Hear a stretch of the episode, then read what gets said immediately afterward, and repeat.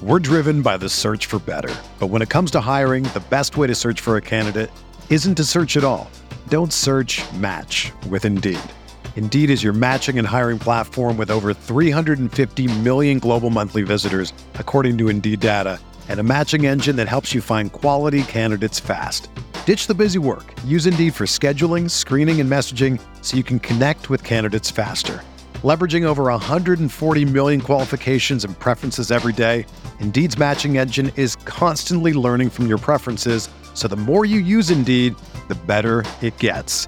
Join more than 3.5 million businesses worldwide that use Indeed to hire great talent fast. And listeners of this show will get a $75 sponsored job credit to get your jobs more visibility at Indeed.com slash BlueWire.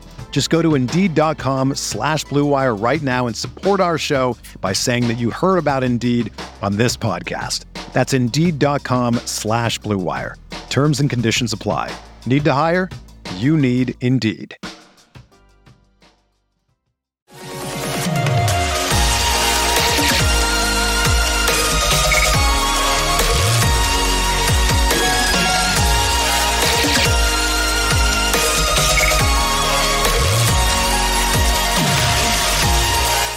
Away we go, episode 411 of the Al Galdi podcast. It is Friday, September 30th, 2022, the last day of September, a day on which the Galdi family is headed to the pumpkin patch. We'll see how that goes. I believe the rain from the remnants of Hurricane Ian uh, isn't supposed to hit the Washington, D.C. area until after our voyage to the pumpkin patch on Friday afternoon. Will the Galdi family trip to the pumpkin patch go better or worse than the Commanders' trip to the Dallas Cowboys for a game this Sunday afternoon at 1? Uh, which trip has a better chance of going well? Don't answer that. Hello and welcome to a Football Friday Commanders pregame show installment of the Al Galdi podcast. Uh, we certainly do want to wish everyone dealing with Hurricane Ian well. I know that we have listeners all over the country, so if you are being impacted by Ian, we wish you nothing but the best. Ahead on the show, in depth preview of the 1 and 2 commanders at the 2 and 1 Dallas Cowboys. I will tell you right now, I will not be doing the conversation of Washington Dallas. Is it still a rivalry? Is the rivalry still a big deal? How do you feel about the rivalry? It cracks me up every year, every year for years now, the weeks leading up to Washington Dallas games feature the conversation here in the DC area about the state of the rivalry. Here's the deal. If you every year have to ask the question of whether the rivalry still is a big deal, then that answers your question, okay? Now, the rivalry to me personally still is a big deal. I know that the rivalry to many of you listening still is a big deal. But in terms of the bigger picture, the Washington Dallas rivalry is not what it was. The Cowboys don't even consider Washington to be their biggest rival. The Cowboys consider the Philadelphia Eagles to be the Cowboys' biggest rival. That has been the case for years. The sad truth is that the Washington Dallas rivalry is much more of a Washington thing than a Dallas thing. You know, we in the DC area call this week Dallas Week. People in the Dallas area do not call this week Washington Week. That tells you everything. So, no, no conversation about the state of the rivalry. Although, I guess I just sort of had one. But ahead on the show, the latest on injuries for the Commanders on Sunday afternoon. I'll talk Commanders offense, including some good stuff from offensive coordinator Scott Turner from his post practice press conference on Thursday afternoon on the Commanders' major pass protection issues in the 24 8 loss to the Philadelphia Eagles at FedEx Field last Sunday afternoon, the lack of involvement of receiver Terry McLaurin in the first half of that game, and more. I'll get into the Commanders' defense, including some stuff from defensive coordinator Jack Del Rio from his post practice press conference on Thursday afternoon. I'll welcome on a guest for a great breakdown of the Cowboys, Fox Sports Cowboys insider David Helman. He's very good, he has a lot to say, and I'll give you my rhyming keys for a Commanders win at the Cowboys, and we'll provide you with a prediction for the game. Also on the show, GaldiLocks, my college football previews and picks for Maryland Navy, Virginia Tech, and Virginia. A very juicy card for Saturday. Maryland home to Michigan State Saturday afternoon at 3:30. Virginia Tech at North Carolina Saturday afternoon at 3:30. Virginia at Duke Saturday night at 7:30 and Navy at Air Force Saturday at noon. And I will talk some Orioles. Uh, they on Thursday afternoon lost at the Boston Red Sox 5 3. The Orioles' playoff hopes are hanging by a thread at this point. But catcher Adley Rutschman on Thursday afternoon did make Orioles history. I shall explain. You can tweet me at Al Galdi. You can email me, the Al Galdi podcast at yahoo.com, including, by the way, if you would like to sponsor the Al Galdi podcast, if you would like to advertise your business or practice on the pod, if you would like to put the power of the pod to work for you and reach thousands of people every episode, hit us up. We offer a variety of attractive and affordable packages, podcast advertising, a lot cheaper than radio advertising. Uh, again, the email address is the Al Galdi podcast at yahoo.com. Email from Kevin on Commanders head coach Ron Rivera writes Kevin, I don't understand why Ron gets so worked up when the media asks about personnel. He has started to display a trend of being defensive when people ask about injuries and other things like the report from ESPN's Adam Schefter. Couple this with Ron's latest comments about scheme and execution, it leads me to think that this locker room is not doing well. Too many times it feels like he's calling out the players and defending his roster building and scheme. It's too early to pull the fire alarm, but this team is starting to smell like smoke. Curious to hear your thoughts on the overall tone of Ron's media interactions and comments over the first three weeks. As always, love the show, a daily part of the routine. Uh, thank you for that, Kevin. Much appreciated. So, as I have noted, uh, there has been a testiness, a feistiness, a moodiness to some of Ron Rivera's recent press conferences. He has been giving shorter answers. He has been giving borderline combative answers. I mean, Ron, at his day after the game press conference on Monday afternoon, essentially said that he wasn't going to call out specific players because he didn't need the media making a big deal out of that. Uh, now, it's no coincidence that Ron acting this way at his recent press conferences coincides with a two game losing streak, uh, in which the Commanders have been outscored in the two first halves by a combined score of 46 0. You know, Ron, off the 28 22 win over the Jacksonville Jaguars at FedEx Field at week one, gave friendly and expansive answers at his press conferences. Look, I think that Ron is ticked off about his team having been smashed in the first halves of the last two games. I think that Ron is embarrassed by that. By the way, he should be embarrassed by that. And I do think that Ron is feeling some heat, and not necessarily from his bosses. Uh, our commanders co owners and co CEOs, Dan and Tanya Snyder. I think that the heat that Ron is feeling is as much self imposed as anything. I actually don't think that Dan and Tanya have any interest in firing Ron unless things really unravel this season. But I do think that Ron looks around the NFL and sees other head coaches thriving in years three, two, and even one with teams and realizes that he's not doing that. You know, Ron's regular season winning percentage as Washington head coach is 417. Jay Gruden's regular season winning percentage as Redskins head coach was 418. And Jay had two winning regular seasons over his first three seasons as Skins head coach.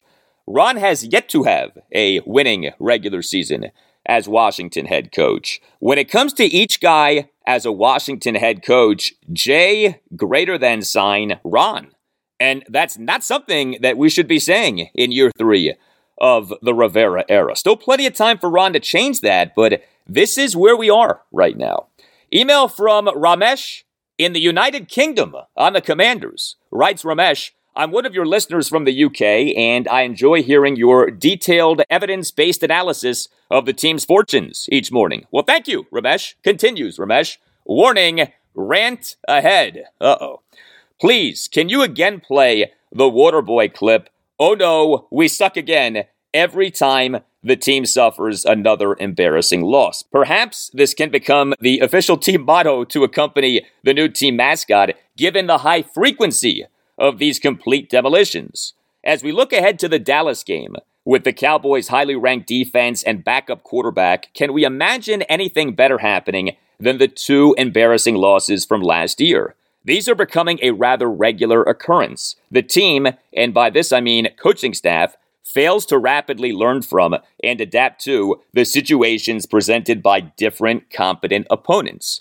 Players are responsible for executing on the field, but ultimately, coaches should be accountable. Even the basics elude us. For example, I'm sure Carson Wentz will again enjoy lurching for low snaps as if Micah Parsons and company will need any further help. Last year, Washington eventually fixed the defense, but the exact same problems reappeared this year. And just when we thought defense was the problem and we finally have an explosive offense, the offense reverts to total ineptitude. One step forward is met by another one back. Blame Jamin Davis for everything. It's obviously his fault. Rant over. I will feel better until the inevitable happens on Sunday. Hail to the Durs. Best wishes, Ramesh. Uh, thank you for that email, Ramesh. Well done. Uh, you perhaps have seen or heard this stat. It has been making the rounds the last few days. It is a jarring stat. Washington and Ron Rivera's 36 regular season games as the team's head coach has trailed 20 nothing or worse in seven games. Seven games out of 36 games. Basically, one out of every five regular season games during Ron Rivera's tenure as the team's head coach, the team has been down 20 nothing or worse. That should not be the case. That cannot be the case. But always know if you have a case, contact Paulson and Nace. Uh, no law firm does a better job of fighting for victims than Paulson and Nace does. You can call Paulson and Nace at 202 902 7611. And when you call, make sure that you tell Paulson and Nace that Al Galdi sent you. Paulson and Nace handles medical malpractice, personal injury, birth injury, legal malpractice, and consumer protection cases, offering aggressive advocacy for victims in Washington, D.C. and West Virginia. Paulson and Nace is widely respected throughout Washington, D.C. and West Virginia for the firm's accomplishments both in and out of courtrooms. Uh, Chris Nace and Matt Nace, they are dedicated trial attorneys who do not balk in the face of large insurance companies or well known businesses that have had practices or products that are directly related to the root of your harm. You see, Paulson and Nace does not accept low settlement offers that benefit the people who caused clients harm more than the offers benefit the clients. And this is because Paulson and Nace is not afraid to take a case to trial. And that's because Paulson and Nace wins trials. Paulson and Nace has secured millions of dollars in verdict and settlement amounts for clients to better enable them to care for themselves and their families. Heck, take a case that was just concluded. Paulson and Nace in July won a case for which the United States government was paying nearly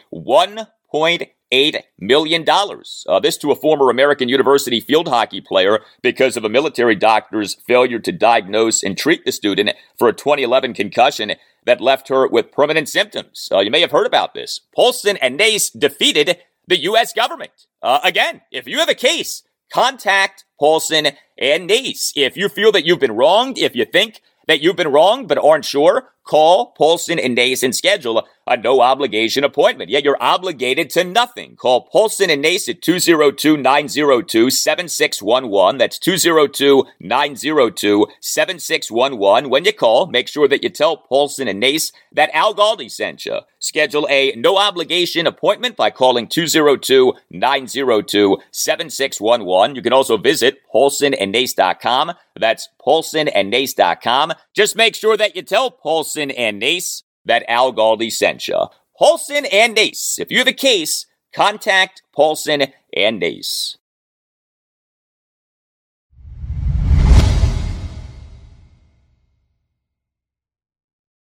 Thank you for listening. Thank you for downloading. Thank you for subscribing. Do not forget to give the podcast a five star rating on Apple Podcasts or on Spotify. And if you are really feeling generous, if you are really in a good mood, uh, please write a brief review saying that you like the podcast. You can do that on Apple Podcasts. The one and two commanders at the two and one Dallas Cowboys this Sunday afternoon at one. The Cowboys have won seven consecutive games against NFC East opponents, longest active winning streak in the NFL for a team against opponents in its division. Uh, next segment, I'll talk Commanders defense versus the Cowboys offense, including some comments from Commanders defensive coordinator Jack Del Rio at his post practice press conference on Thursday afternoon. But right now, let's talk Commanders offense, including what offensive coordinator Scott Turner had to say at his post practice press conference on Thursday afternoon. So it does continue to look like Nick Martin will be the commander starting center at the Cowboys on Sunday afternoon. Wes Schweitzer on Thursday did not practice for a second consecutive day due to a concussion, so it looks like he's likely to be out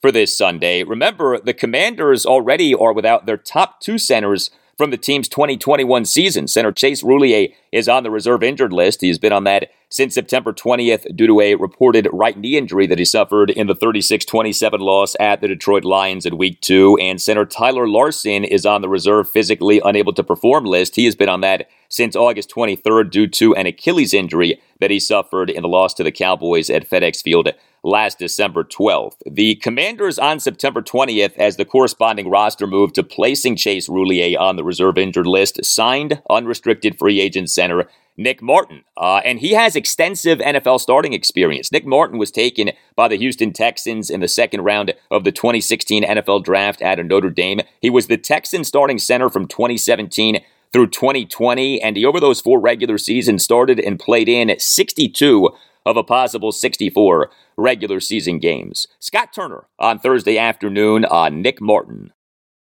Yeah, I mean, you know, Nick came in. Uh, he's a pro. You know, he's he's played in this league. You know, started a lot of games. Um, he understands, you know, what's at stake. He did a great job last week of studying and being ready to, you know, go in if we would have needed him uh, in that game. And uh, he's done well so far in practice. I mean, it's just you know, you you meet with them. Our offensive line coaches have done a great job of meeting with them. Um, you know, we walk through and practice, and and you just got he's got to be really focused in, not try to learn everything, but just learn the game plan. You know, for this week, and um, a lot of that is you know looking at Dallas's defense and and all that kind of stuff. But uh, Nick's done a great job, and like I said, he's a pro and he'll he'll be ready to go.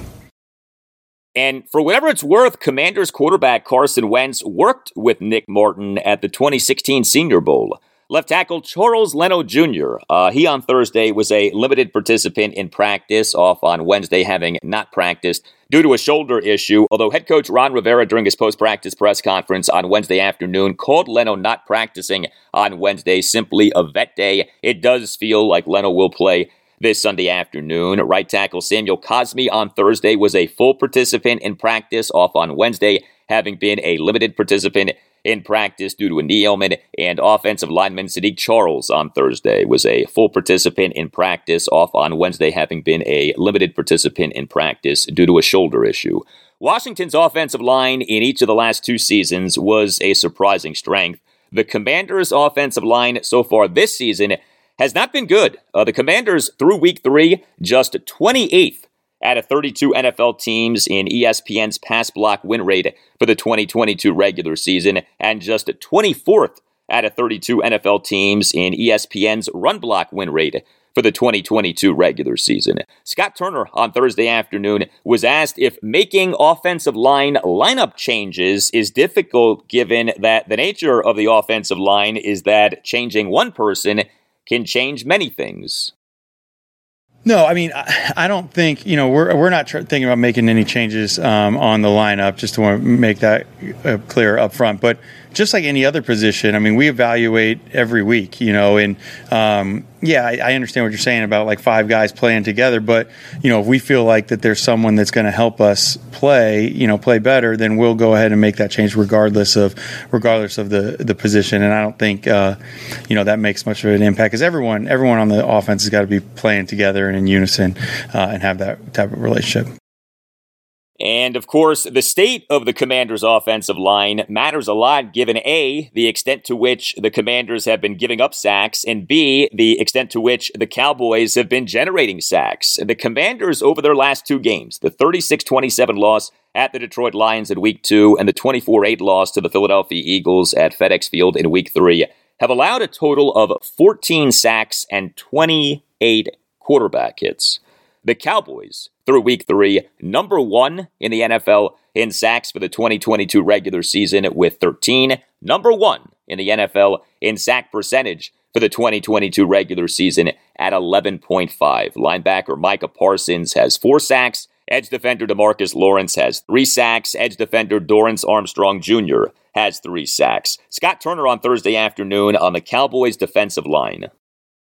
You know they're uh, they're an outstanding unit. I mean, they're playing really well. Um, you know, going back to last year, and then they've really only improved uh, at the beginning of this season.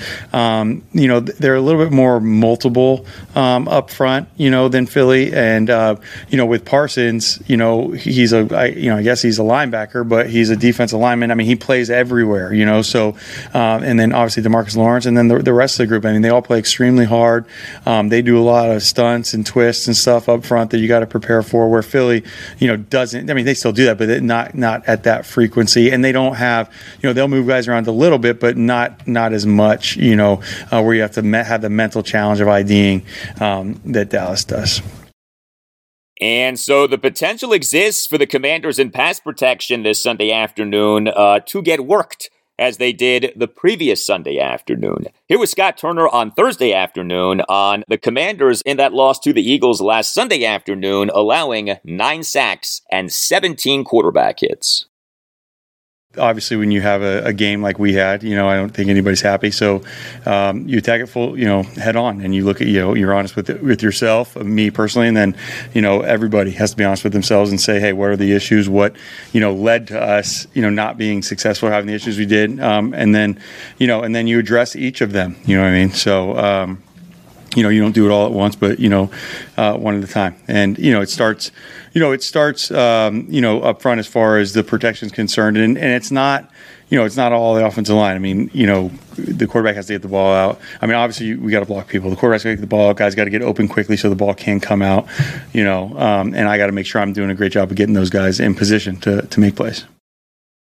yeah, no doubt. There has been plenty of blame to go around for the debacle that was the Commanders and the loss to the Eagles, allowing nine sacks and 17 quarterback hits. I thought that this was interesting. Scott Turner on Thursday afternoon discussed whether he and his staff assess blame for sacks. Yeah, we do. I mean, we look at it, you know, okay, where the protection break down? Okay, should the ball have been out? You know, I mean, okay, he didn't have a chance to get it out.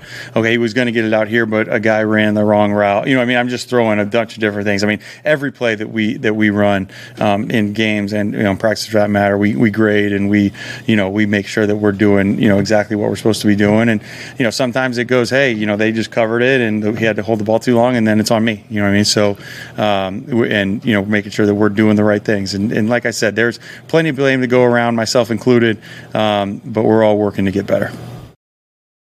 All right. Well, another disappointing aspect of the Commanders' offensive performance in the loss to the Eagles was what went down with receiver Terry McLaurin. Now, yes, Terry did finish with six receptions for 102 yards and a drop on nine targets in playing on 88% of the Commanders' offensive snaps, but this was about as meaningless of a 100 yard receiving game as you'll see a player have. Terry's first reception didn't come until more than eight minutes had elapsed in the third quarter, and with the Commanders trailing 24 0.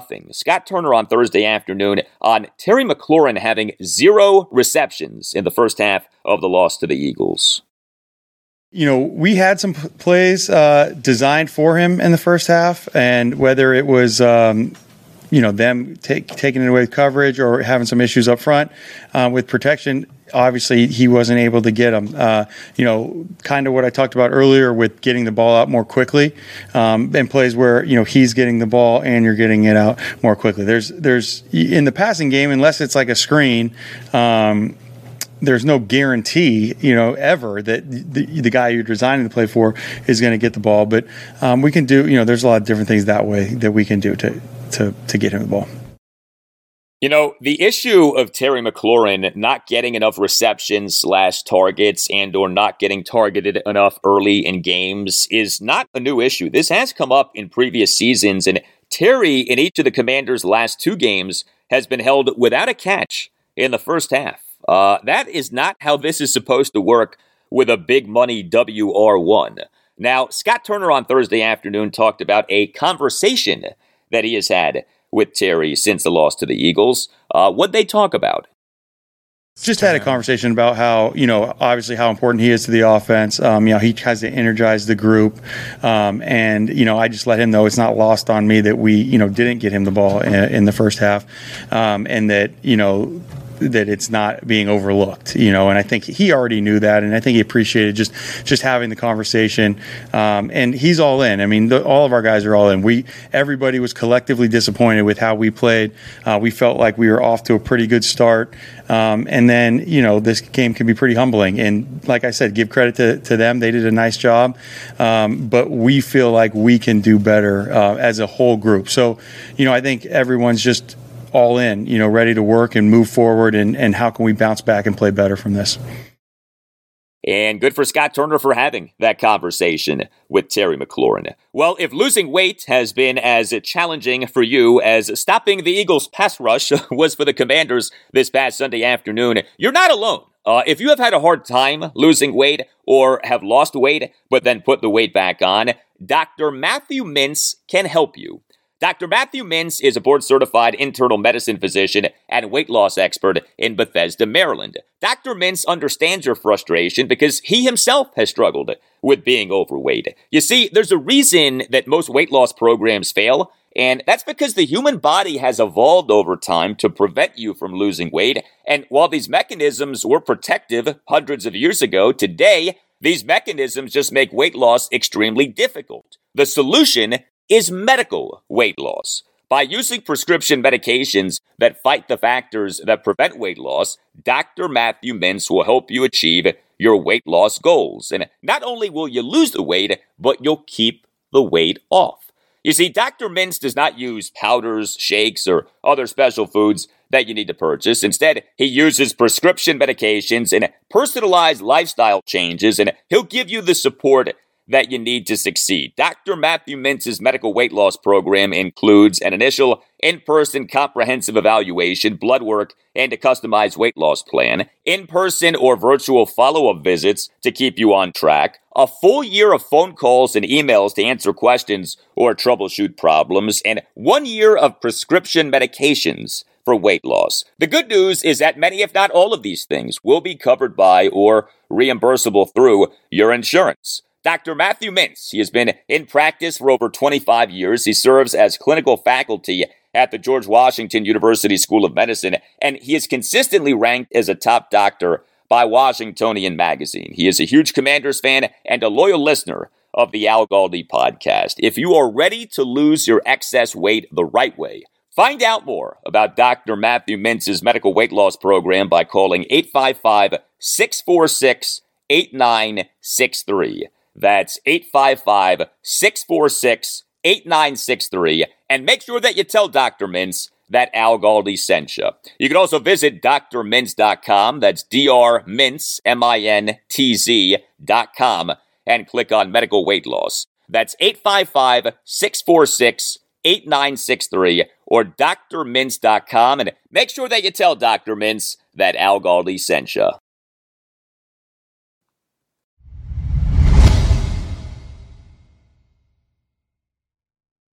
Well, do you trust the Commanders' defense to perform well at the Dallas Cowboys this Sunday afternoon beginning at 1? Of course not, Galdi. What are you, crazy? I hear you. I know. Uh, but as I've said on the podcast this week, the Commanders' defense in that 24 8 loss to the Philadelphia Eagles at FedEx Field last Sunday afternoon played reasonably well. Here to me is an oversimplified evaluation of the Commanders' defense so far. The 28 22 win over the Jacksonville Jaguars at FedEx Field in week one. The Commanders' defense was mixed. The 36 27 loss at the Detroit Lions in week two, the Commanders' defense was bad. The loss to the Eagles in week three, the Commanders' defense played well enough to win. Uh, Commanders defensive coordinator Jack Del Rio on Thursday afternoon did his weekly post practice press conference. He said very little of consequence, but he did say this regarding the performance of his defense in the loss to the Eagles. I like the first, third, and fourth quarters. I thought I thought we played some good football in spurts. Uh, we're looking to have more consistency in, in, what we're doing, but there were some real bright spots in the game, and. Um, you know, a couple things we'd like to do better, but uh, the effort has been really strong, uh, and I feel like we're improving. Yeah, remember, the Eagles last Sunday afternoon scored all 24 of their points in the second quarter. The Commanders actually shut out the Eagles in the first third and fourth quarters. So, as much as it may not feel like it, and I get that it may not feel like it, the Commanders' defense has been at least decent in two or three games in the 2022 regular season. What would be nice, of course, would be a great defensive performance, a dominant defensive performance. And this Sunday afternoon at the Cowboys would be a terrific spot for a great and or dominant defensive performance. The Commanders through week 3 per Football Outsiders DVOA metric for the 2022 regular season just a 29th in the NFL in total defense, just a 28th in the NFL in pass defense and 16th in the NFL in run defense. The Cowboys through week 3 per DVOA for the 2022 regular season, 15th in the NFL in total offense, 17th in the NFL in pass offense and 4th in the NFL in rushing offense. Uh, the Cowboys offensively overall have done a nice job considering that their starting quarterback, Dak Prescott, has been out since suffering a fractured right thumb in a 19 3 home loss to the Tampa Bay Buccaneers on Sunday Night Football in Week 1. Considering that one of the team's top receivers, Michael Gallup, has yet to play due to offseason knee surgery, and considering that the team's starting left tackle, Tyron Smith, has yet to play due to a knee injury, and Tyron Smith maybe out for the season. Uh, now, Dak on Thursday did not practice for a second consecutive day, so it does appear as if he will be out for Sunday as expected. Gallup on Thursday was a full participant in practice for a second consecutive day, so he this Sunday may well make his 2022 regular season debut.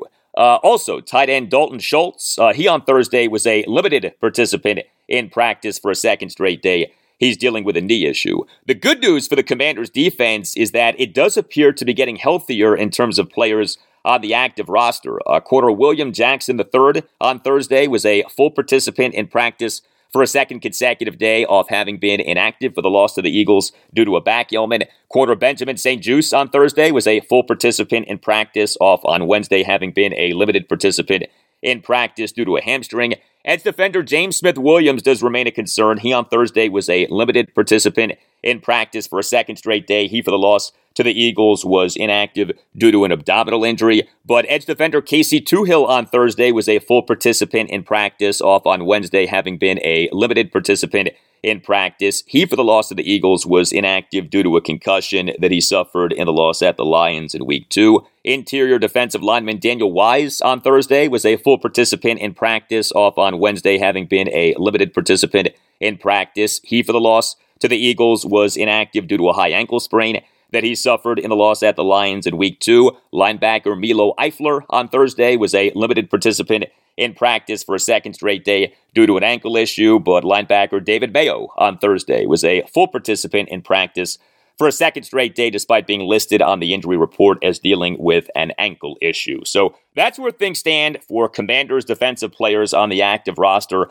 in terms of injuries. I mentioned the Cowboys starting left tackle Tyron Smith being out for potentially the entire season with a knee injury. His replacement, Tyler Smith, is holding his own. Now, this isn't confusing at all, right? Tyler Smith playing for Tyron Smith, but the Cowboys took Tyler Smith with the number 24 pick in the first round of the 2022 NFL draft at a Tulsa. Now, Tyler Smith so far hasn't been great, but he has been decent. Uh, he has committed three penalties. You would love to see edge defender Montez Sweat take advantage of Tyler Smith and bust out uh, Montez, through three games in the 2022 regular season, zero sacks. He, in the loss to the Eagles for Pro Football Focus, had zero pressures, zero hurries, zero quarterback hits, zero batted balls, and zero sacks. Uh, this was Jack Del Rio on Thursday afternoon on Montez Sweat's play this season. Yeah, I mean sacks and, and, and turnovers come in bunches, and um, you just got to, you know, play and compete and really be focused on, you know, each guy focus on what he can do for us, and and then we put it all together on game day. And uh, but he's, I think he's doing a great job. I think he's affecting a lot of things that don't necessarily show up in the stat column, but he's playing good football. Yeah, it's worth noting Cooper Rush in the 2022 regular season has only been sacked three times over three games. Uh, he has been doing a nice job in place of Dak Prescott. And for more on Cooper Rush and the Cowboys, we now welcome our special guest. –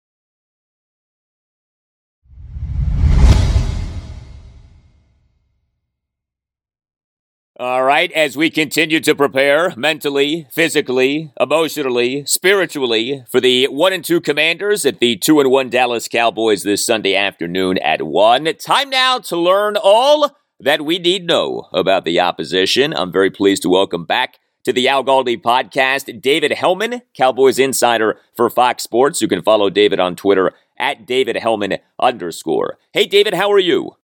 I'm wonderful. Good to be on with you again. I appreciate you coming back on. Uh, pretty impressive what the Cowboys have done since quarterback Dak Prescott suffered the fractured right thumb in the 19 3 home loss to the Tampa Bay Buccaneers on Sunday Night Football in Week 1. Uh, you had the 2017 win over the Cincinnati Bengals in Week 2. You had the 23 16 win at the New York Giants on Monday Night Football in Week 3. How would you summarize why the Cowboys are 2 and 0 since Dak went down? Uh, I mean, it's a cliche, but I think you're seeing a team that is is all pulling in the same direction. Um, and what I mean by that is like full complementary football. Obviously, I think you know quarterbacks get all the headlines, but I think these last two games, if you've watched against the Bengals and the Giants, you've seen uh, a pass rush that is able to completely make life miserable on on the opposing offense. I mean, uh, the Cowboys have three pass rushers with three plus sacks through three games. They lead the league in total sacks. Obviously, Micah Parsons has looked like a Defensive Player of the Year candidate uh, through three weeks of the season. So that can do wonders for any team. And then on the other side, I think the Cowboys are just doing a wonderful job of a playing to their personnel and and b having their role players step up. I mean, you're seeing uh, young guys like like the rookie left tackle Tyler Smith really coming into their own. Like I said, role players like a, a Noah Brown, a longtime backup receiver, stepping up, getting a chance to start and making the most of it. And then, of course, Cooper Rush. I think the Cowboys have designed really smart and efficient game plans for him. They're not asking him to do too much. They're just asking him to make plays on schedule within the offense, and he's doing an amazing job of it. Um, you combine all of that with a running game that's looked pretty good each of these last two weeks, really good on Monday night. And um, I'm, I'm not going to say it's not surprising. It's definitely surprising that they've won both of these games. Uh, but but if you're going to do it, it, it needs to be with everybody kind of pulling their own weight the way it has the way it's worked with the Cowboys so far. Yeah, I was reading your piece on FoxSports.com about the work of offensive coordinator Kellen Moore in the win at the Giants. You just sort of hit on this, but why were you so impressed with what he did? I just think you know, anytime, and, and it's it's the the world we live in. When the backup wins two two consecutive games, you start getting questions or hearing speculation that, that maybe the backup is playing better than the starter was. Um, I think that's a little bit silly considering everything that Dak Prescott's accomplished in his career. But if you go back and watch the tape of the game, you can see uh, what Kellen Moore put into this offense to help Cooper Rush. I mean, uh, the Cowboys implemented a ton of play action into their game plan. Obviously, that works even better when the running game is working the way that it was got the Giants out of position way more often than not. Um, shout out to the Cowboys' young tight ends. You know, they honestly they didn't have Dalton Schultz in that game, and they had two rookies, Jake Ferguson and Peyton Hendershot, step up. Didn't even do that much in the passing game. The Cowboys used them as extra blockers. I mean, the number the number of times that Cooper Rush dropped back to pass with seven blockers in front of him instead of five uh, it's it's really noticeable and obviously made a huge difference when you go back and watch the game. So, um, you know, I, I think Kellen Moore did a wonderful job of giving Cooper Rush easy decisions to make. You know, you're not asking him to drop back, survey the field, and make the best choice between four options. You're giving him one or two very obvious places to go. Uh, and, and like I said in the story, it's it's not a knock on Cooper Rush uh, I think they wanted to put him in in a in the best possible position, and then he made the right choice seemingly every time he had to. Um, so when you have a backup quarterback, I think that's the type of stuff you have to do, and and it's it's really worked. The Cowboys' offense has looked really efficient with it working this way. Yeah, I give the Cowboys credit. Uh, the Cowboys at receiver, Michael Gallup, uh, still recovering from offseason knee surgery, although I know that he could make his 2022 regular season debut this Sunday. Uh, some big production from Noah Brown so far, production from CeeDee Lamb, although he in the win at the Giants did have that bad drop. But how are the Cowboys at receiver right now? You know, I think they they have their moments. They, they have not pieced together a complete game. I thought, I mean, they were they were wonderful in the second half against the Giants. Obviously, CeeDee really bounced back, but a really brutal drop that people are going to remember for a long time. Noah Brown, ironically, he's played fantastically in these two games with Cooper Rush kind of had a bit of a dud in the season opener when Dak was still the quarterback, which, you know, there's some irony there. And uh, really, that's the funny thing is like those are the two that have really had the opportunity. You've seen you've seen a couple spot plays here and there from Simi Fehoko, the second year draft pick. Uh, the rookie Jalen Tolbert made his debut against the Giants, but but really hasn't had a chance to do anything. It seems very obvious. Um, again, going back to Kellen Moore, I think he would rather rely on those two veterans, Noah Brown and CeeDee Lamb, uh, and then turn to tight ends and running backs when he has to. The Cowboys have run a ton of two tight end personnel. They've gotten both Zeke Elliott and Tony Pollard onto the field plenty. It's pretty obvious they don't feel wonderful about trusting their receiver depth. Uh, but on the bright side for them, a lot of people thought Michael Gallup was going to play on Monday night. They opted to sit him uh, but I think you have to at least consider it a possibility that he makes his debut against Washington. We'll have to keep an eye on that. With the Cowboys running game, as you know, the conversation for a few years now has been that the best pure runner on the team in terms of running backs is Tony Pollard and not Ezekiel Elliott. I know that Zeke is good in pass protection, but three games into the Cowboys 2022 regular season, Pollard is averaging 5.6 yards per carry, and Zeke is averaging 4.4 yards per carry, and Zeke only has 12 more carries than Pollard has. Is Tony Pollard the best running back on the Cowboys? You know, I'm really encouraged by what we're seeing so far. Like you said, Zeke only has 12 more carries, which, like, I, I can live with that split, and I think I think it's fine if the Cowboys keep doing that. The problem was in years past when Zeke is getting two thirds or seventy five percent of the carries. I mean, it's it, it's not uncommon in the past to see Zeke out touch Tony Pollard twenty two to eight. You know, uh, whereas a more even split, I think it was fifteen carries to thirteen carries on Monday night. That's just fine. Um, because if you ignore the salary, if you ignore that Zeke is making 15 million a year, I think the Cowboys have a really wonderful dynamic working. I mean, the old it's kind of a cliche at this point to call it thunder and lightning, but Tony Pollard clearly is a better pure runner. He's more explosive. He's got more juice. Um, anytime you see a, a, true splash play, a 20, 30, 40 yard, yard gain in the running game, it's always Tony Pollard that does it. But at the same time, go back and watch that game, and you will see Zeke Elliott's value. Um, he gets the tough yardage. He always fights forward. He finishes hard. I mean, you, you don't just have to tackle him, but but you take a punishment when you tackle Ezekiel Elliott. You know, he got two or three first downs on second contact on Monday night, and his touchdown as well. You know, he was hit at the goal line and managed to extend it into the end zone. I think the Cowboys believe, and I agree with them. I mean, that takes a toll on a defense when you have to when you have to take on a runner like that twelve to twenty times a game. Um, so I, I think there's value there for both of them, and I honestly I think Zeke has looked great through the first three weeks of the season, just not as explosive as Tony Pollard. So it's encouraging that they are working them both in there, giving Tony a chance to make those type of plays uh, while also building in the usual workload for Zeke. So, like I said, I, I, I haven't trusted them to do that well in the past, but uh, through three weeks, it's hard to have complaints about what we're seeing.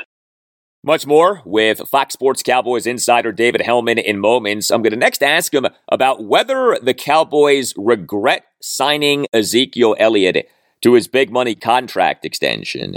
Uh, know this, you will not regret going with Kellen Hunt as your real estate agent. Now is the time to buy a home in the Washington, D.C. area. And if you are wanting to buy a home in the D.C. area, you got to get with Kellen Hunt. Visit closeitwithkel.com. That's closeitwithkel, dot com. Book a call with Kellen Hunt to discuss your real estate needs and make sure that you tell Kel that Al Galdi sent you. You heard me right. Now is the time to buy a home in the Washington, D.C. area because increases in mortgage rates are being offset big time by decreases in housing prices caused by higher inventory, which has been caused by the increases in mortgage rates. Oh, the irony. Visit closeitwithkel.com. You see, Kellen Hunt understands the Washington, D.C. area real estate market, and he is here for you to listen to what you want, no matter your situation in life, whether you're a first time buyer looking for guidance, or you have a young family looking for a bigger home, or you're ready to retire and or are looking to downsize. Kellen Hunt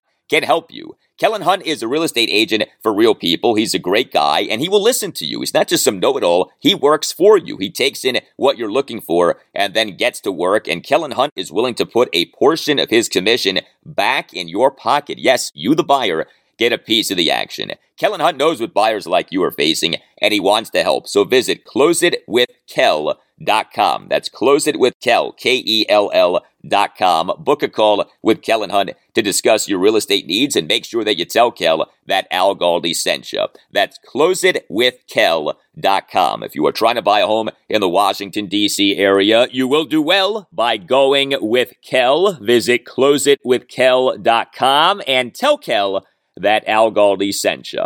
More now on Commanders Cowboys with Fox Sports Cowboys insider David Helman. So the Cowboys in September 2019 signed Ezekiel Elliott to a six year, $90 million contract extension. His salary cap hit for this season is $18.22 million. Do the Cowboys internally regret that contract extension? You know, I, I doubt it, honestly. Um, I, and I think you know the rubber's going to meet the road with Zeke here this season, honestly, because the contract starts to be. It's possible to get away from that contract after this season is over. So we'll see how effective Zeke is and and what they want to do about it. I think they could start to regret it because again, the funny thing is they extended Zeke a full two years before they had to. So he's only just now getting into the real meat of that deal. And I'll be surprised if he plays. I, I would be very surprised if he plays the whole thing.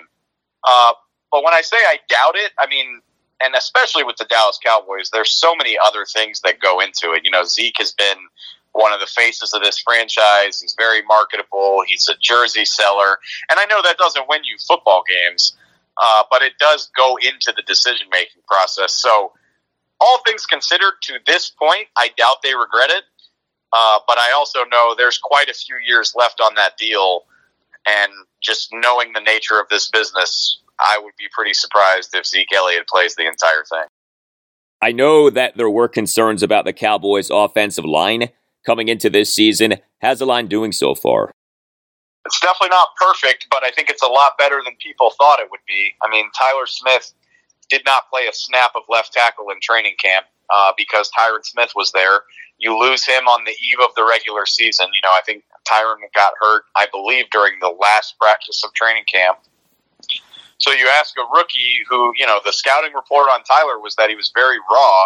And you've definitely seen that. I mean, he's been flagged for holding two or three times already this year he definitely has lost some battles, but overall, you would absolutely take it. I mean, what he's doing in the running game is absolutely phenomenal. And then if he's going to take some lumps as a rookie pass protector, you can live with that. Uh, so that I mean, that's been fantastic. I think the the interior hasn't been wonderful, but uh, Jason Peters played a little bit of guard on Monday. I would expect that to continue. Um, so yeah, I mean, I'll be honest, I thought there was real disaster potential there with how thin they looked. And it's a long season. I mean, there's there's plenty more twists and turns that could be coming. Hopefully, everybody stays healthy for their sake. But uh, with what it looked like heading into the season opener and where it is right now, I think you would have to call it a win in, in the big picture. All right, let's get to the Cowboys defense. The Commanders have allowed 14 sacks over the team's last two games. The Cowboys, meanwhile, have been the number one pass rushing team in the NFL so far in the 2022 regular season. Uh, the Cowboys have maybe the single best pass rusher on the planet in linebacker Micah Parsons, also have very good edge defenders in Demarcus Lawrence and Dorance Armstrong Jr. The Cowboys had a good pass rush last season. Is this season's pass rush even better?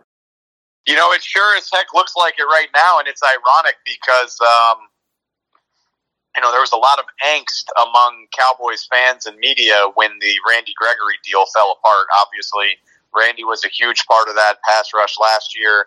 Uh, made a couple huge plays against Washington late last season. Um, and uh, again, it's early, and I, you know, I think you also have to keep in mind that the Cowboys have played two pretty atrocious offensive lines to this point. I mean, Daniel Jones is the most pressured quarterback in football this early in the season and was heading into that game.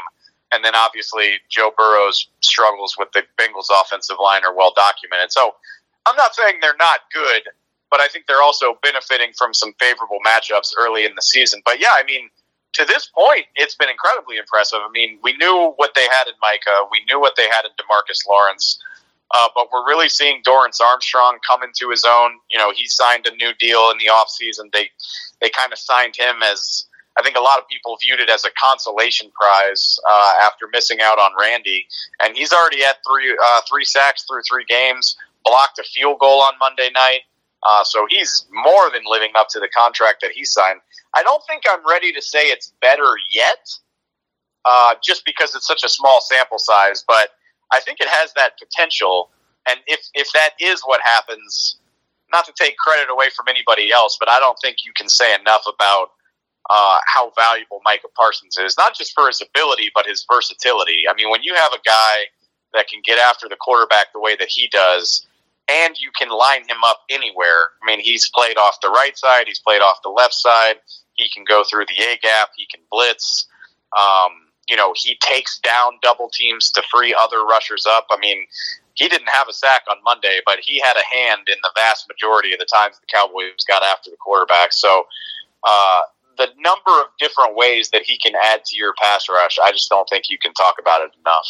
Yeah, I wanted to ask you about that. Micah Parsons is officially listed as a linebacker. We know that he can be deployed in a variety of ways. How is he at his best? Like, what is the best usage of Micah Parsons, in your opinion? You know, I, have I've been I've been saying this, and I'm going to keep saying it. There are obviously there are obviously people that want Micah to move to edge rusher full time and just do nothing but that.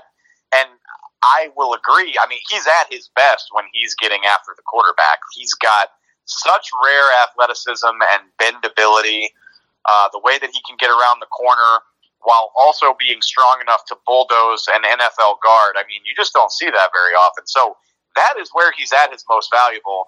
But I also think the Cowboys would be doing themselves a disservice to take his athleticism out of other parts of their game. I mean, this is a guy who can carry running backs and even receivers down the seam. He runs a four three, and, I mean that's that's not a juiced number. I've seen him do it. Um, so to completely take away that element, I mean, you know, I don't I don't know if you completely want Micah not doing those things just because again. It's more that he can do, and on top of that, it's more that an opposing offense knows that he can do. So if you're never 100% sure what he's going to do when you line up against him, all the more valuable. Whereas if you know that he's going to be running after the quarterback no matter what, he's still going to be pretty good at it. But I think that makes him at least somewhat easier to defend. Um, so that's a rambling answer, but I clearly think he's at his best as a pass rusher. But I do think his versatility is part of what makes him so dangerous, and, and I think the Cowboys should, should keep that in mind moving forward. Yeah, Micah Parsons really is a fascinating guy to study because of that versatility. One more for you. Is there a weakness, a vulnerability, a concern with this Cowboys defense that the commanders can potentially exploit this Sunday afternoon? Yeah, I, I mean, I I don't think the Cowboys have proven that they are great against the run just yet. You know, um, the Buccaneers had very good success running against them. Uh, I'm not going to say the Giants ran well against them, but you saw that Saquon Barkley was able to break tackles and, and get loose for a long touchdown. Um, the pursuit there concerns me. Again, like I think this is a team that knows how good it is as you know rushing the passer, and I think you can probably use that against them in the run game. Antonio Gibson has given the Cowboys fits in the past, so I know Washington is capable of that. Um, so I, am curious to see how that goes. I think uh, if the Commanders can get into a game where the Cowboys can't just pin their ears back and go after Carson Wentz, if the Commanders can try to get something going on the ground, um, I don't know if I'm ready to call it a weakness, but I, I do think that is a place where the Cowboys haven't proven their strength yet. Good intel. David Helman, Cowboys insider for Fox Sports, does a great job covering the team. David, thanks a lot for your time. Much appreciated. Anytime, man. Thank you. All right. Up next, my rhyming keys for a Commanders win at the Cowboys this Sunday afternoon.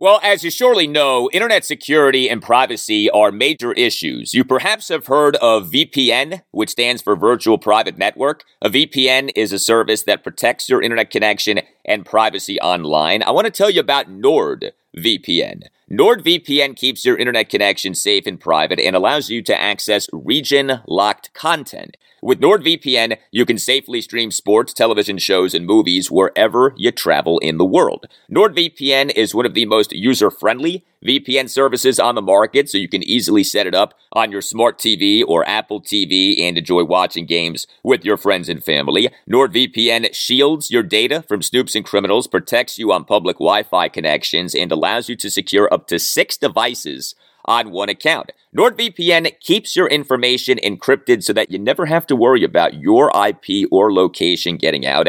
And NordVPN has a threat protection feature that'll mean that you no longer have to worry about intrusive website ads and malware. In fact, even if you download an infected file, threat protection kicks in and deletes the file before it makes a mess of your computer. Go to nordvpn.com slash algaldi to get your subscription started. You can receive a huge discount on a two-year plan and get a free month. That's nordvpn.com slash algaldi. There's a 30-day money-back guarantee, so there's no risk. That's nordvpn.com slash algaldi. nordvpn.com slash algaldi. We're driven by the search for better. But when it comes to hiring, the best way to search for a candidate isn't to search at all. Don't search match with Indeed.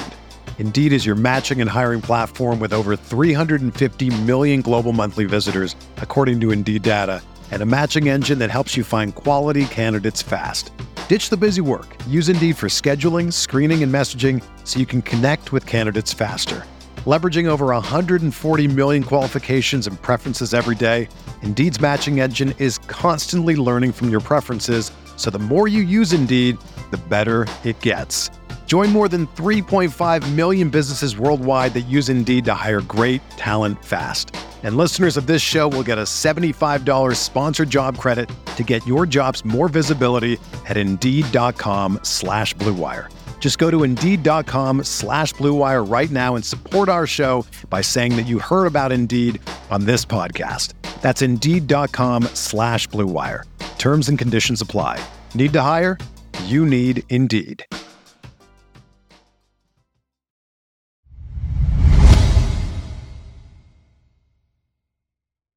The one and two commanders are at the two and one Dallas Cowboys this Sunday afternoon at one. You know, Washington is just five and 13 against the Cowboys since the start of the 2013 season. How do we improve upon that record? How did the commanders get to two and two for the 2022 regular season? My friends, it is that time.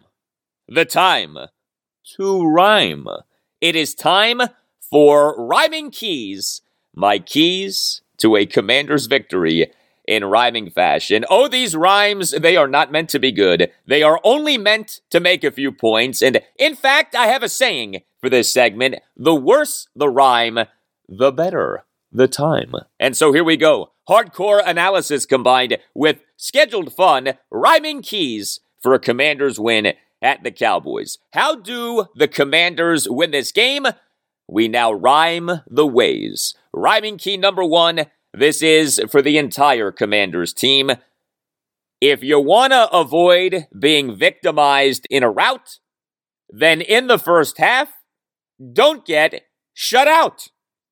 This key is a no brainer, okay? But if this key isn't adhered to, there's a good chance that nothing else will matter. The Commanders have gotten outscored in the first halves of the team's last two games by a humiliating count of 46 nothing.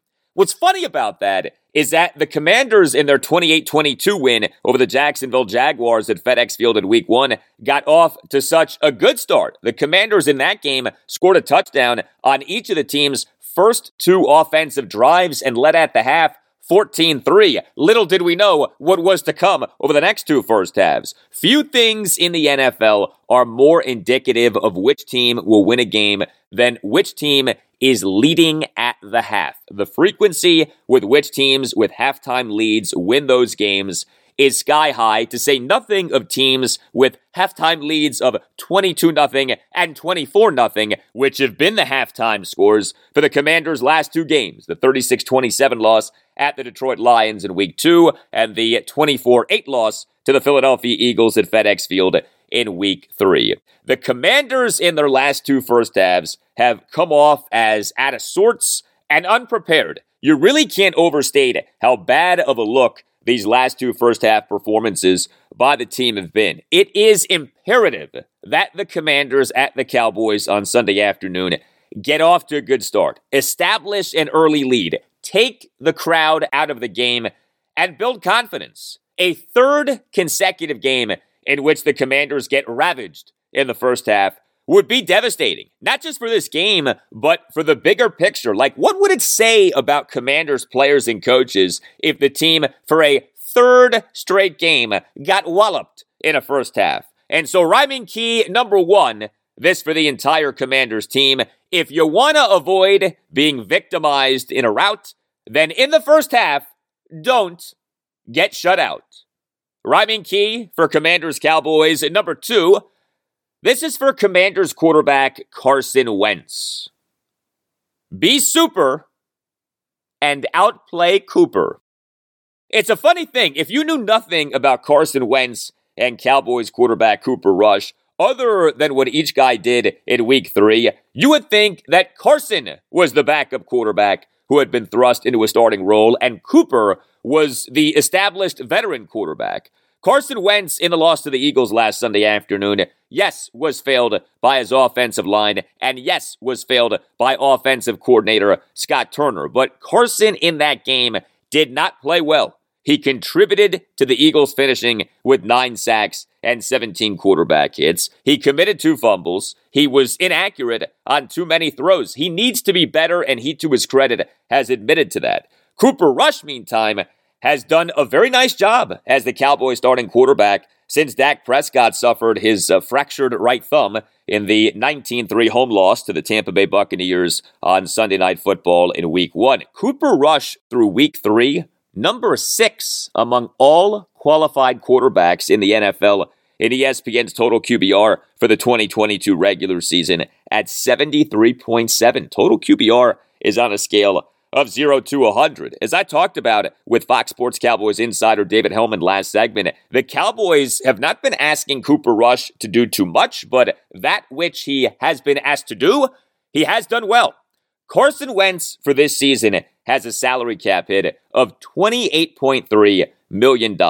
He needs to outplay Cooper Rush in a big game for the Commanders at the Cowboys. At the end of the game, it needs to be the case that Carson outplayed Cooper. Because if that isn't the case, well, what exactly are we doing here? The Commanders' offensive line needs to be better. Perhaps Nick Martin will be an upgrade at center over Wes Schweitzer. Scott Turner has got to call a good game, but Carson himself needs to handle the pass rush better, and he needs to be more accurate. I know that accuracy isn't his thing, but he can be more accurate than he was in the loss to the Eagles. And so, rhyming key number two this for Carson Wentz. Be super and outplay Cooper. Rhyming key for Commanders Cowboys number three. This is for Commanders running back Antonio Gibson. Run with malice in this big game at Dallas.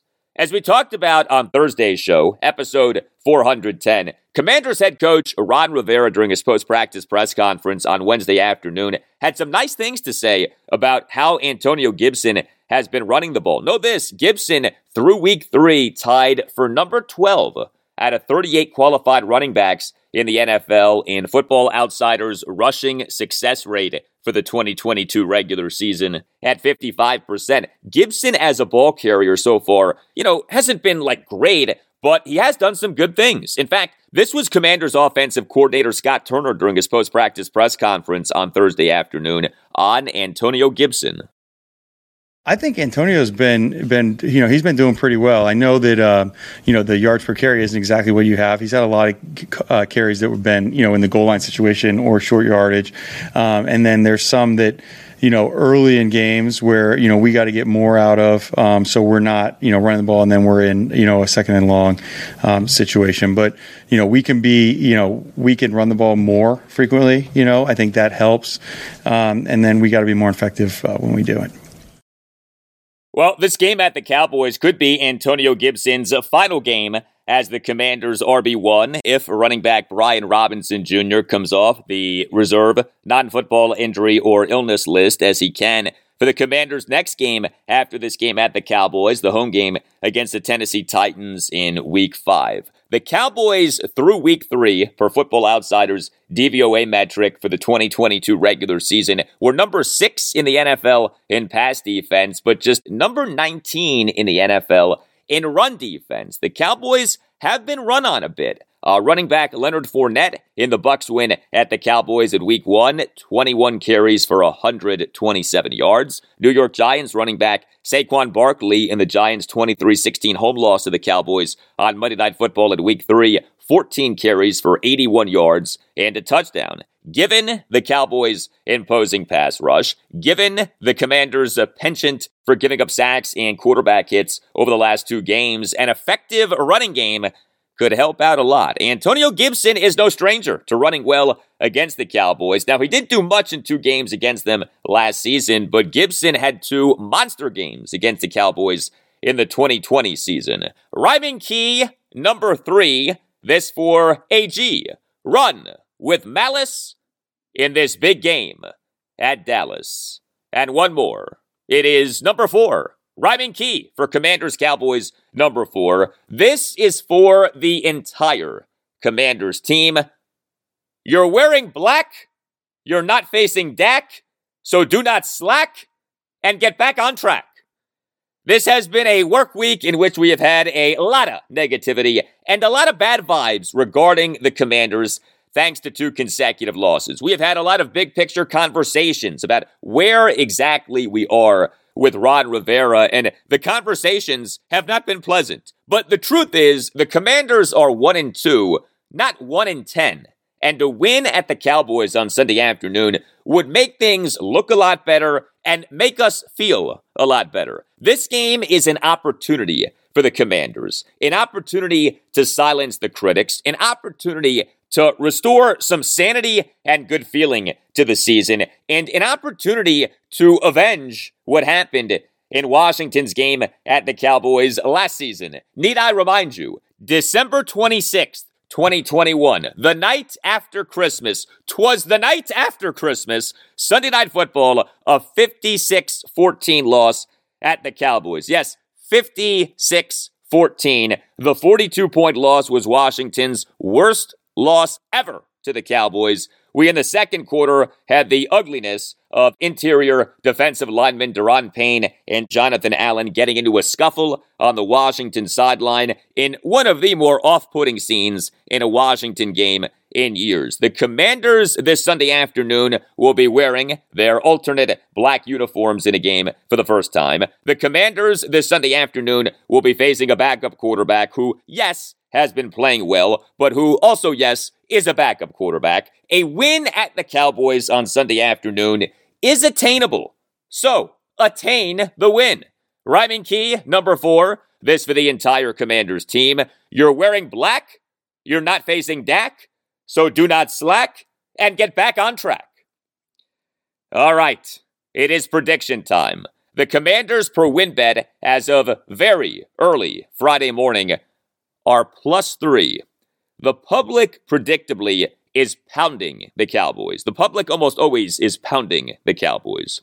I last week took the Commanders in a contrarian play. Uh, more wrong I could not have been. But I actually like the Commanders in a contrarian play again. Few people expect them to win. Therefore, they will. That's how the NFL works, as we all know. Commanders 21, Cowboys 17. Receiver Jahan Dotson off a quiet game in the loss to the Eagles that included him having a drop. Two touchdown receptions at the Cowboys this Sunday afternoon.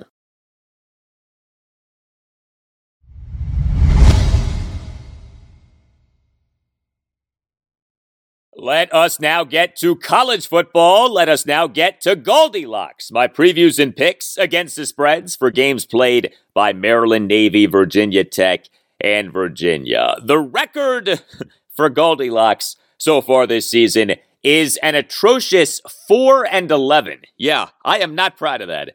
Uh, I have never not had a winning record for GaldiLocks in a season. This season just might be that first losing season. I could give you plenty of reasons for the 4 11 record, but that would be excuse making. This is a no excuse making show. So let's just get to work and hopefully do better. GaldiLocks for week five of the 2022 college football season. All point spreads are from WynnBET and are as of very early Friday morning. GaldiLocks game number one, Maryland home to Michigan State Saturday afternoon at 3.30. The Terrapins are minus seven and a half. Maryland fell to 3 and 1 overall and 0 and 1 in the Big 10 with a 34-27 loss at then number 4 Michigan last Saturday afternoon. This was a more than credible performance by a Maryland program that for years had been getting destroyed in games against Michigan. Now, two key Terps got banged up in the loss at Michigan. Quarterback Taulia Tagovailoa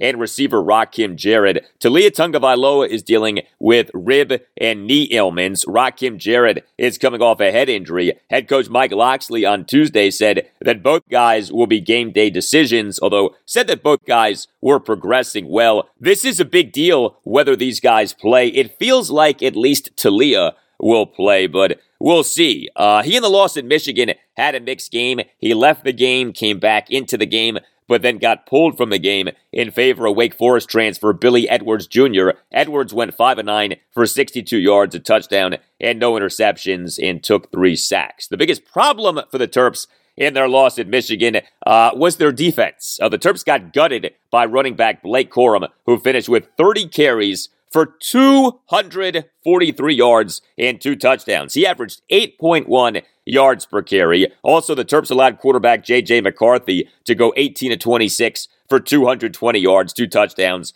and no interceptions. But Michigan is a really good team. Michigan State, uh, not nearly as much. The Spartans are just two and two. The two wins were home blowouts of Western Michigan and Akron. The two losses have come over the last two weeks. A 39-28 loss at Washington on September 17th, then a 34-7 home loss to Minnesota last Saturday. Uh, Maryland through week four was number 22 in the FBS in overall team efficiency per ESPN for the 2022 season. Michigan State was just 71st. The public is on Michigan State.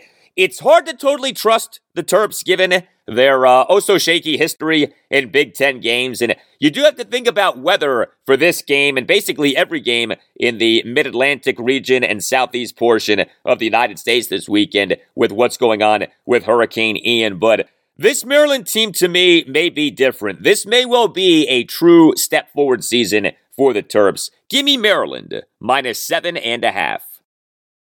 Make money, money, make money, money, money.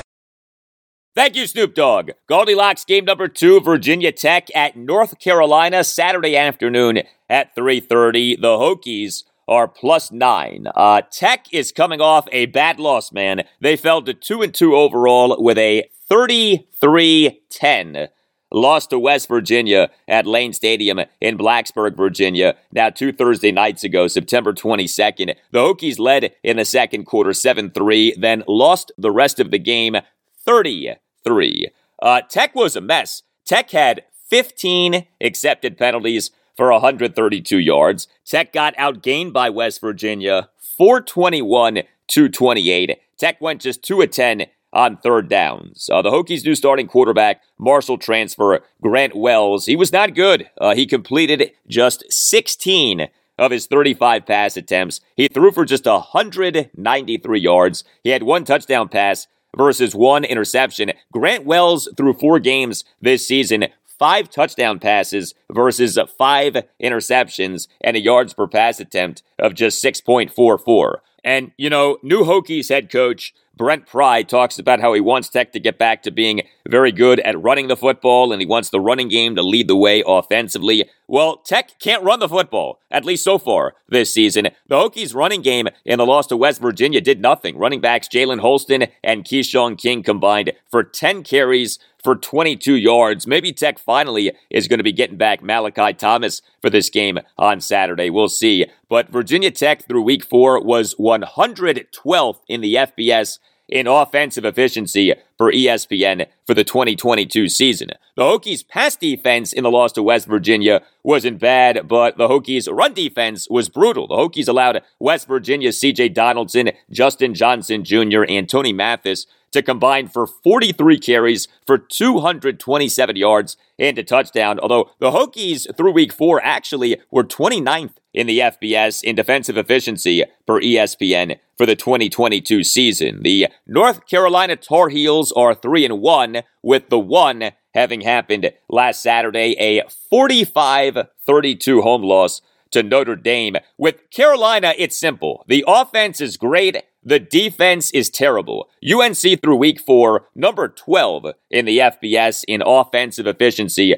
for ESPN for the 2022 season. But UNC through week four was number 124 in the FBS in defensive efficiency for ESPN for the 2022 season. The Tar Heels cannot stop anybody. I mean, among UNC's wins this season is a 63 61 win at Appalachian State on September 3rd. Yes, the final score of that game was 63 61. But the Heels can move the ball. Their quarterback, Drake Maye, he through week four was number four among all qualified quarterbacks in the FBS and ESPN's total QBR for the 2022 season at 88 0.8. So we have a bad Virginia Tech offense versus a bad North Carolina defense, and a good Virginia Tech defense versus a good North Carolina offense. The public has been heavily on Virginia Tech, but give me North Carolina minus nine. Make money, money, make money, money, money. GaldiLocks game number three, Virginia at Duke, Saturday night at 7.30. The Cavaliers are plus two and a half. They fell to 2 and 2 overall and 0 and 1 in the ACC with a 22-20 loss at Syracuse last Friday night. The Wahoos trailed at the half 16 0, did then win the second half 26. The Cavs defense in this game was really good. They generated four takeaways, an interception, and three fumble recoveries. Syracuse came into the game having not committed a single turnover in any of the team's three games in the 2022 season. Uh, the Cavs totaled six sacks. The Cavs held Syracuse to just 5 of 15 on third downs. The Cavs held the Cuse to just one touchdown over five red zone possessions. The Cavs held running back Sean Tucker to just 60 yards on 21 carries. That works out to just 2.86 yards per carry. Understand Tucker in the 2021 season set Syracuse's single season rushing record with 1,000.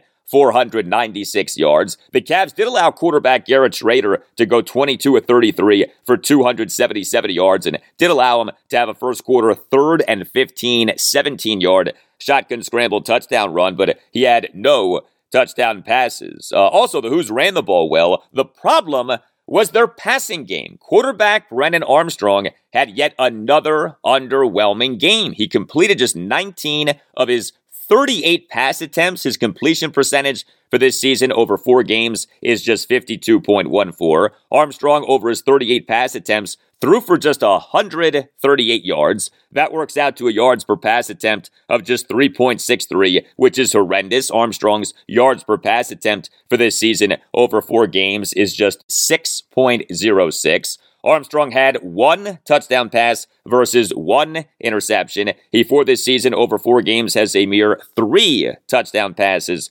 versus four interceptions. Armstrong last season, over 11 games, 31 touchdown passes versus 10 interceptions. Also, Armstrong last Friday night took four sacks and had a lost fumble. He does not look good of having looked so good last season. I really do not like what Virginia's new head coach, Tony Elliott, is doing here. He's trying to change Brennan Armstrong, and Elliott is trying to go with this run first offense. Why you would do that with a talent like Brennan Armstrong, I do not understand. Why you would do that in 2022, knowing everything we know about the efficiency of throwing the football. I do not understand. You know, Tony Elliott was an offensive assistant at Clemson for 11 seasons, but it is not impressive what he is doing right now with a guy like Brennan Armstrong, who again was so good last season. I mean, UVA got this gift of Armstrong returning to play for Virginia for another season, and UVA is wasting that gift. Virginia through week four was number 94 in the FBS in offensive efficiency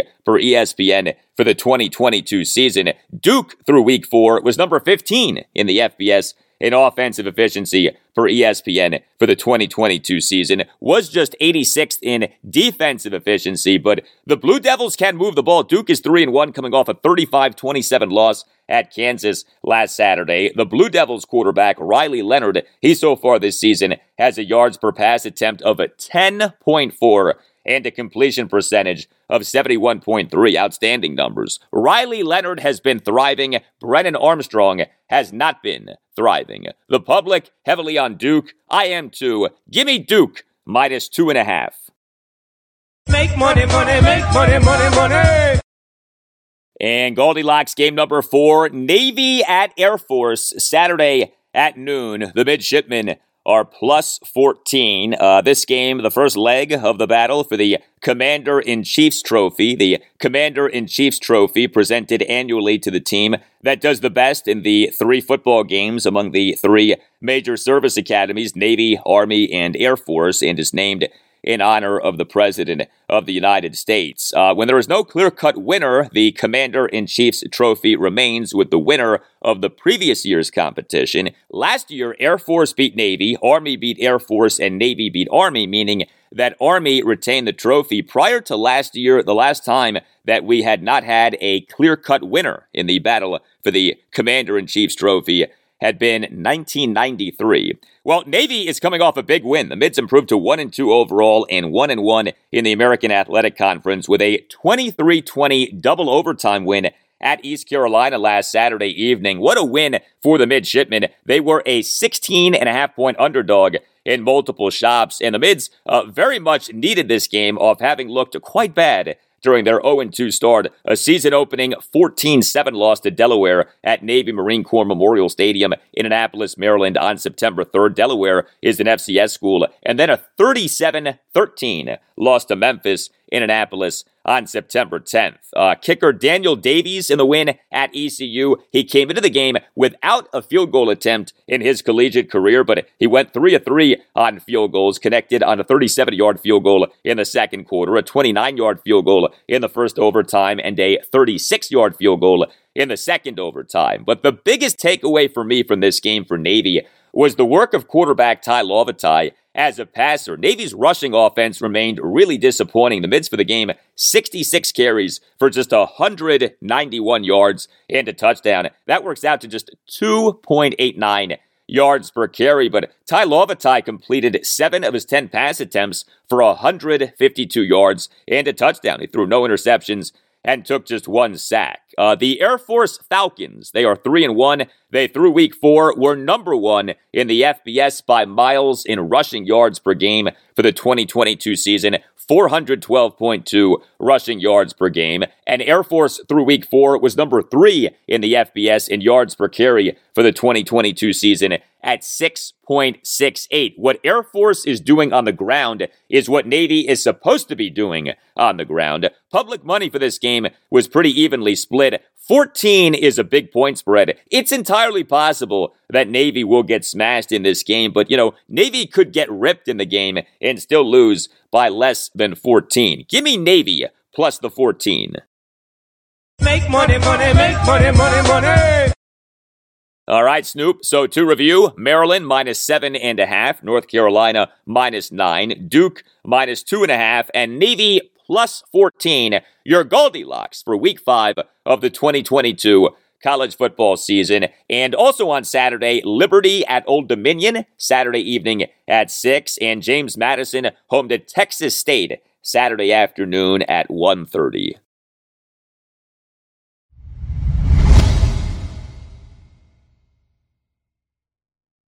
Well, the Orioles' postseason hopes are just about done. Uh, they haven't been officially eliminated, and if you are familiar with the phenomenon of Orioles magic, you never say never, but the O's could be eliminated from playoff contention as soon as Friday night. Uh, they, on Thursday afternoon, lost at the Boston Red Sox 5 3, so the O's ended up losing three or four games in a four game series at the Red Sox. The O's now are 80 and 76 and are five games behind the Tampa Bay Rays for the American League's third wildcard spot. And most significantly, the Orioles' elimination number is down to just two. Uh, the O's are just 9 and 15 since getting to 10 games above 500 at 71 and 61. September has been a rough month for the O's. Uh, inconsistent pitching, inconsistent hitting, and an unrelenting schedule. The O's have not had an off day since September 15th and aren't scheduled to have another off day in the 2022 regular season. Uh, as far as Thursday afternoon's loss, Mike Baumann was the Orioles starting pitcher. He allowed two runs in four innings. Reliever Dylan Tate, who has been really good for the O's this season, he gave up two runs in the bottom of the eighth on a tie-breaking win-out first pitch two-run homer by J.D. Martinez for a 5-3 Red Sox lead. Uh, the O's in the game drew just one walk, went 0 for 8 with runners in scoring position. Gunnar Henderson, as the Orioles starting third baseman and number five batter, did go two for four with a double and a single. And Adley Rutschman, as the Orioles starting catcher and number two batter, went one for four with a double, a walk, and an RBI groundout. Uh, that double by Rutschman, his 33rd double, setting a new Orioles record for most doubles by a player in his rookie regular season. Uh, the previous record was Cal Ripken Jr.'s 32 doubles in 1982. But get this Cal's 32nd double that season came in his 149th game. Adley got his 33rd double in his 108th game. Uh, Adley Rutschman's OPS for his 2022 rookie regular season now is 807. Uh, he has had some season.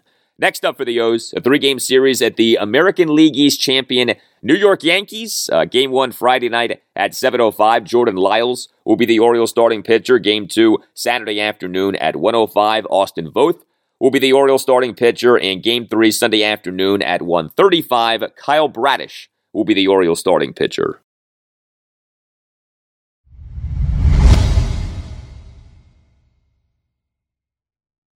And that will do it for you and me for now. Keep the feedback coming. You can tweet me at Al Galdi. You can email me, the Al Galdi podcast at yahoo.com. Monday show, episode 412, will feature in depth reaction to and analysis of whatever goes down with the Commanders in their game at the Dallas Cowboys this Sunday afternoon at 1. I'll talk plenty of college football as well. Maryland home to Michigan State Saturday afternoon at 3:30. Virginia Tech at North Carolina Saturday afternoon at 3:30, Virginia at Duke Saturday night at 7:30 and Navy at Air Force Saturday at noon. And I on Monday's show will talk Nationals and Orioles. And that's this weekend are scheduled to play the Philadelphia Phillies four times in 3 days at Nationals Park. Now, the schedule for the series has been adjusted due to a, a lot of rain being expected in the Washington, D.C. area on Saturday and Sunday via the remnants of Hurricane Ian. A day night doubleheader on Friday with start times of 1:05 p.m. and 7:05 p.m. Then a game on Saturday afternoon at 1:05 and a game on Sunday afternoon at 1:35. The O's this weekend are scheduled to play a three-game series at the American League East champion New York Yankees. Have a great rest of your Friday. Have a great Saturday and Sunday, and I'll talk to you on Monday. I like the first, third, and fourth quarters.